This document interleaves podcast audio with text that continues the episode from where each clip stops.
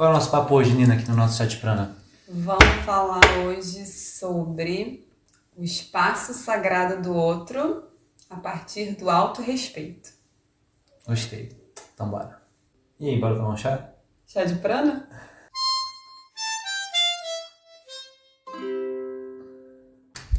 As pessoas, se elas se permitem se sentir, e agora falando de planeta, é, é essencial se sentir se a gente quiser construir uma sociedade mais cooperativa, né?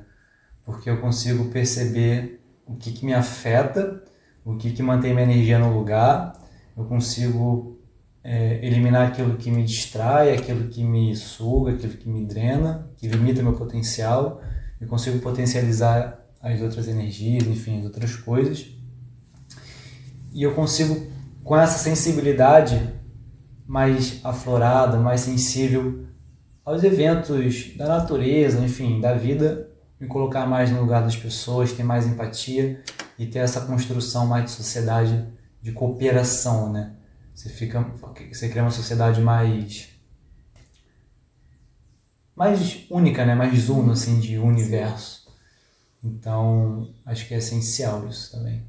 É porque você sempre, tipo, vai ser para os outros como você é com você, sabe? Então, assim, se você tem começa a desenvolver a sensibilidade, por exemplo, para reconhecer o que é seu, né? A gente estava falando aqui, ah, isso se mistura às vezes, né? O que, que é meu, o que, que é da sociedade, o que, que me impuseram.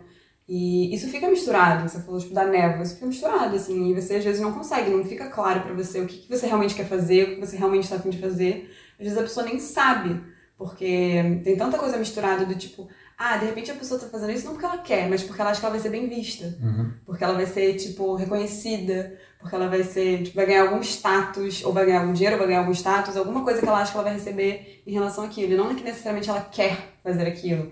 Que o, a recompensa dela está no próprio fazer, sabe? A tua recompensa tem que estar na própria ação que você está fazendo, sabe?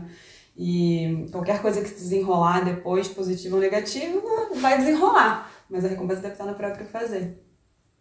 E, e para isso, tipo, requer uma, uma, uma, sensibilidade. No minuto que você consegue adquirir essa sensibilidade, perceber, não, ó, isso sou eu, eu tô fazendo o que eu quero e tal, você também começa a, tipo, respeitar a sensibilidade e o reconhecimento do outro. Então você não vai impor ao outro, ah, Beto, você deveria fazer isso. Tipo, você deveria fazer isso nas suas aulas de yoga, você deveria fazer uma yoga online ou isso, aquilo, sei lá, poderia vir com várias ideias. Beleza, são bem-vindas.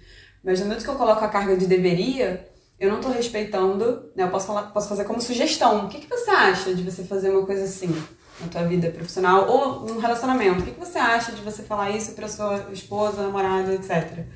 Aí você vai pensar e refletir. Mas se eu não, não tenho esse, esse cuidado de ir falar, ah, você deveria fazer isso, eu não estou te respeitando. Mas se eu me respeito, eu automaticamente vou te respeitar. Eu vou entender que, bom, mas no fundo o Beto vai saber o que, que o que, que ele quer fazer e vai fazer do jeito que ele quer fazer. Sim.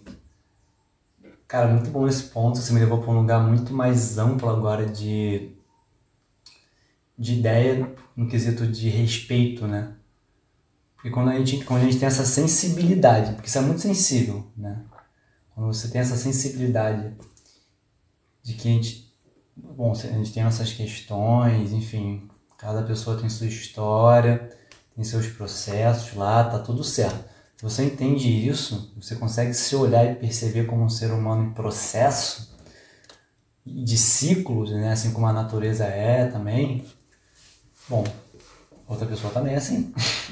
As pessoas são ciclos, então. Uhum. Então você acaba. É bom, estou dividindo o planeta com diversas formas de vida que estão nos seus ciclos, nos seus processos eu passo pelos meus que não são fáceis e as pessoas passam pelos delas, então cabe a mim também é, respeitar esse espaço que é sagrado do outro. Tanto se eu tenho essa sensibilidade de olhar para mim e falar, cara, isso para mim é muito sagrado, às vezes é difícil. Então eu honro isso, né, até as dificuldades. Aí quando eu olho para o outro, eu falo, cara, eu não sei o que ele está passando, sabe? Então você tem essa sensibilidade também de acolher a pessoa. Às vezes você nem precisa entender, mas acho que o principal é você respeitar e ter esse, essa, esse espaço de respeito, de honrar, né? Mas isso vem com essa sensibilidade, né? Total, acho que a gente entrou num, num outro assunto que é também muito importante, E eu acho que muito ausente e eu acho que mal entendido em profundidade, que é o respeito, né? Eu acho que muito se fala no, no sentido de respeito, ah, de você realmente, assim, de coisas muito mais brutas, né? Assim, de você realmente faltar respeito, ser grosso. Mas existem várias camadas muito mais sutis do respeito, né? De você realmente respeitar aquele ser na sua individualidade, né? Você não querer nunca impor, né? E as suas vontades ou os seus desejos, né? Eu percebo isso, assim, às vezes as pessoas são são de alguma forma comigo, que eu percebo que ela tá me, atropelando, me atropelando por um desejo dela. Então ela uhum. quer alguma coisa de mim, sabe? Ela quer alguma coisa de mim. E aí, no minuto que ela quer alguma coisa de mim, é, eu sei que em algum nível ela percebeu que aquilo não tá legal para mim, sabe? Mas ela ignora, tipo, ela finge não ver, porque ela tá querendo cumprir um desejo dela ali comigo, sabe? Uhum. E, e eu fico puta na hora. eu fico puta. E eu percebo essa reação, tipo, a, a, os gatilhos que mais me deixam assim, puta, que é bem difícil me deixar puta, é, são normalmente gatilhos de, tipo, desrespeito. E não é um desrespeito da pessoa, tipo, ser grossa e tal, mas ela realmente, assim, é, não tá me percebendo e me reconhecendo e tendo a sensibilidade e o.